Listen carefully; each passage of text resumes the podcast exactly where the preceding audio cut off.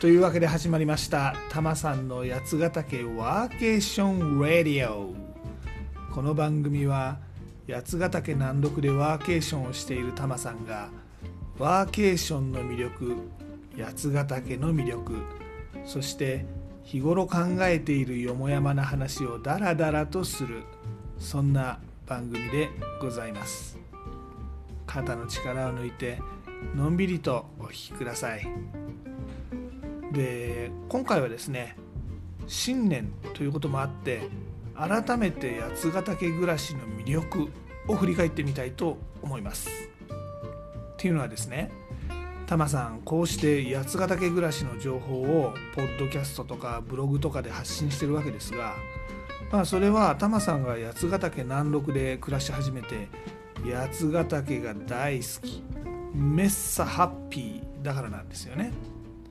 もう QOL、まあ、クオリティオブライフ、まあ、いわゆる生活の品質でございますね、まあ、幸福度幸せの度合いと言い換えてもいいかもしれませんが、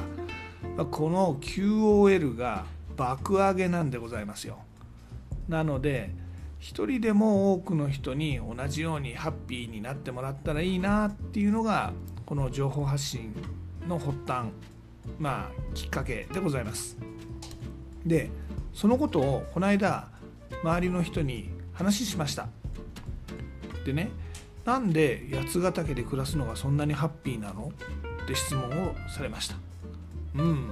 オーマイガーですね。考えてみたらタマさんは八ヶ岳南麓が大好きすぎてそりゃあーたここで暮らしたらハッピーでしょうって思ってました。でもちゃんと言語化するというかですねこのハッピーの根源はじゃあどこから来てるのかってね一度考えてみてもいいなと思いまして今回改めて振り返ってみることにしました。言語化ねこれリモートで働く上で一番大事な能力ですからね頑張って掘り下げてみたいと思います。まずはテレワーク生活そのもの。これがハッピーってところですかね。もちろんテレワークって孤独感とか、まあ、もろもろデメリットもあるのは分かってるんですがメリットは何といっても通勤時間がないことですよね。つまり仕事がオフになった瞬間に趣味に切り替えることができる。ってことで趣味プライベートに一層の時間を割くことができるようになりました。はいハッピー。ね。まあこれは東京に住んでいても通勤時間がないという点は同じだと思います。これは八ヶ岳暮らしというよりはテレワーク生活のメリットだと思います。次にこの今暮らしている八ヶ岳の小屋がテレワーク環境として快適なんで働くのもハッピーってところですかね。まあこれもですね自宅を改装してミニ書斎を作ったり、ね、あの在宅業務の環境を快適にするっていうのは最近流行ってますから八ヶ岳でなくてもできることではありますけれども、まあ、八ヶ岳で暮らしているとこの小屋が丸ごと書斎みたいなもんですからテレワークの環境も快適です。お仕事が快適だとハッピーに働けますよね。はいハッピー。まあ外部モニターって言ってもこれは普通の液晶テレビを使ってるだけですけれども外部モニターがあって PC スタンドもあってオフィス用のチェアあとホワイトボードなんかを買い揃えました。あとはですねスキャナー機能付きのプリンターも買っちゃいました。紙だとね整理するのが苦手なんでできるだけスキャンしてデジタルにしておきたいんですよね、まあ、というわけですごく快適な八ヶ岳オフィスでございます。コワーキングスペースとかですね、まあ、テレワーク最近流行りですよね。あとカフェとかで働く、まあ、あれもかっこいいんですけれどもタマさんの仕事って Zoom とかのビデオ会議を使うことが結構多いもんですからパブリックな場所よりは個室の方が便利なんですよね。なのでこの小屋の空間は超便利超ハッピーでございます。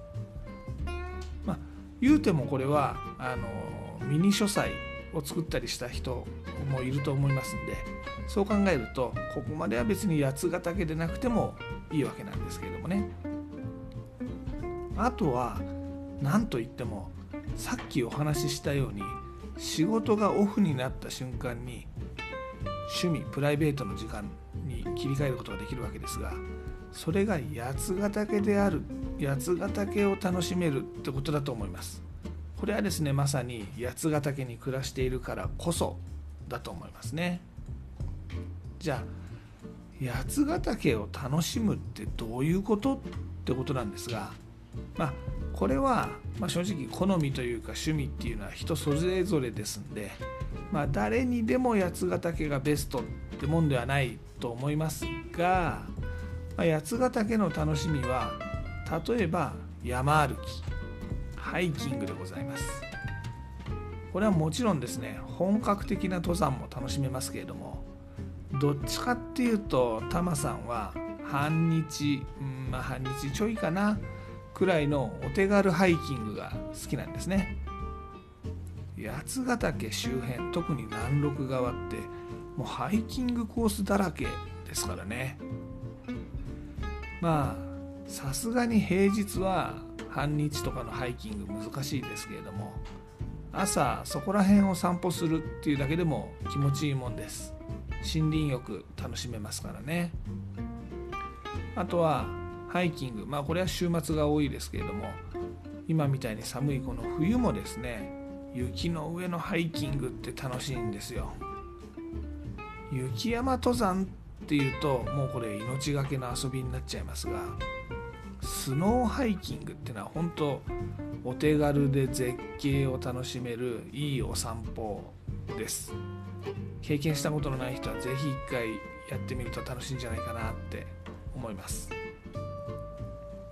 冬はスキーとかスノーボードも楽しめますね。この間なんかですね午後キャンセルになった会議があってですねぽっかり時間が空いたんですよ。だもんですから清里のゲレンデまで車飛ばして平日午後から滑りに行ったりしてきました。まあ2時間くらいしか滑らなかったんですがあの空いてる平日に2時間ぐるぐる一人でひたすら滑ってるとまあぶっちゃけ十分ですわね。もう足パンパン。で帰り道に温泉に立ち寄って日が沈む頃小屋に戻って、まあ、ちょっとメールとかの片付け仕事してビール飲みながら動画配信で映画見るみたいな感じですね。さすがにこんな生活ね平日にスノーボード行っちゃうみたいな生活ね。もう毎日してるわけではないです。え働いてますよ。はい。だけど思い立ったらちゃちゃいと大自然の中に遊びに行けるこれが何より八ヶ岳暮らしの魅力ですかね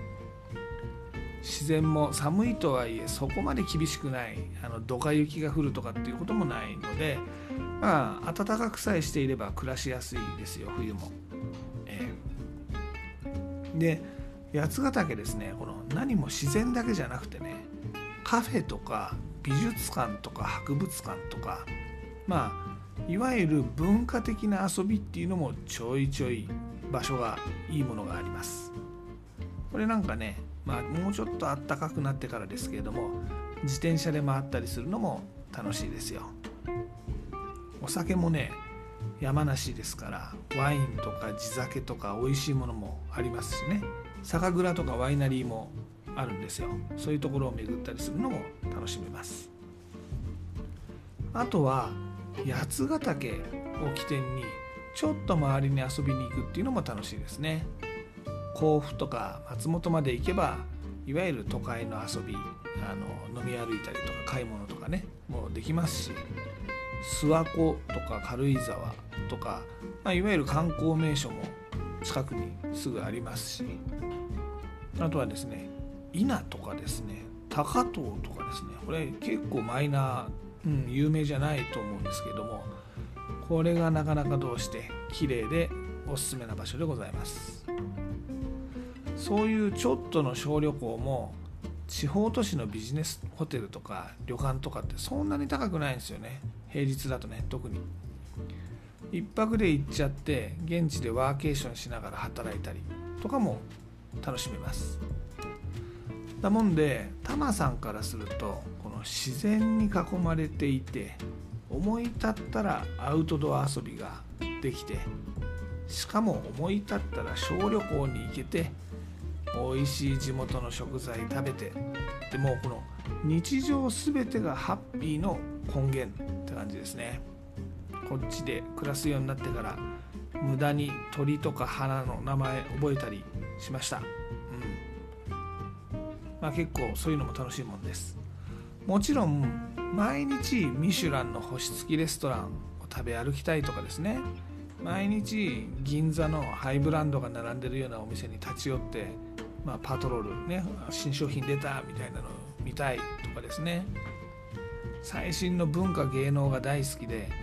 もうライブに毎晩行きたいとか、まあ、そういう都会ならではの遊びが生活の真ん中にある人にとっては不向きだと思います。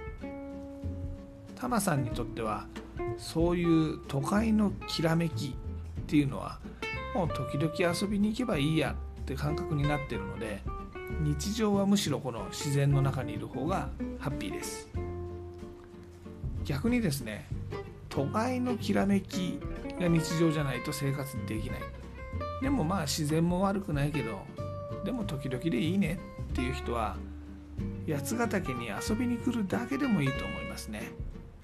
特急あずさに乗っちゃえば新宿から2時間ちょいですからね。でこの八ヶ岳のハイキングとかカフェとか温泉とかいろんなものを楽しんでもらえればいいかなって思います。半日コース1日コースいろいろご案内しますよ。今回は八ヶ岳暮らしが何でハッピーなのか。ちょっと自分のこのハッピーの根源をですね言語化に挑戦して、えー、掘ってみました、まあ、結局は何がハッピーかっていうのは人それぞれなんですけれどもでもさっきお話ししたように快適なテレワーク環境があってでオフになった瞬間に、まあ、そのプライベートというか趣味を楽しめる。という環境に住んでる。っていうこのことに魅力を感じる人には是非体験してもらいたいですね。八ヶ岳暮らし。はい。こんな感じで言語化できてますかね。まあちょっと、うん、こんぐらいでご勘弁してくださいね。はい。さてタマさんの八ヶ岳暮らし。インスタグラムの「ハッシュタグブラタマリ的な」でも案内しております。ワーケーションに関する情報はタマさんのブログやつなび .jp yatsunavi.jp でもお届けしていますのでこちらもご興味である方ぜひご覧になってみてください。あと番組案内ツイッターでも行っております。全部カタカナで「ハッシュタグたまさんラジオ」で検索していただくか、え、ユーザー名たまさんラジオ。これは英語ですね。たまさんウェディオでございます。の方をフォローしていただいたりすると嬉しいです。あとリクエストとかありましたらね Twitter とかインスタの DM でもお待ちしております。はい。で今回のエンディングテーマですが久保田早紀の異邦人。をお届けしようと思います。ちょっと古い曲ですね。タマさん実は幼少期初めて自分のお小遣いで買ったレコードこの久保田早紀の異邦人でございます。はい。どうでもいい話ですが。しかも今日の番組内容と何か関係があるのかなって思う方もいらっしゃると思います。はい。えー、ほらね今回改めて振り返って八ヶ岳暮らしの魅力をお伝えしたわけですね。はい。ちょっと振り向いて振り返ってみたわけでございます。はい。お分かりですね。ちょっと振り向いて見ただけの異邦人でございます。という歌詞、えー、記憶によみがえりますね、えー、で例によって僕はジャスラックに参加しているわけではないのですが Spotify でこの番組をお聴きの方には Spotify 登録曲ポッドキャストの中で流せます。このままお楽しみください。Apple とか Google とか違うプラットフォームでこの番組を聞いている方はご自身で番組の後に配信サービスとかでこの曲を聴いてみてください。でもちょっとだけお手伝いさせていただきます。アレクサ久保田咲の異邦人かけて。ではごきげんよう。また次回。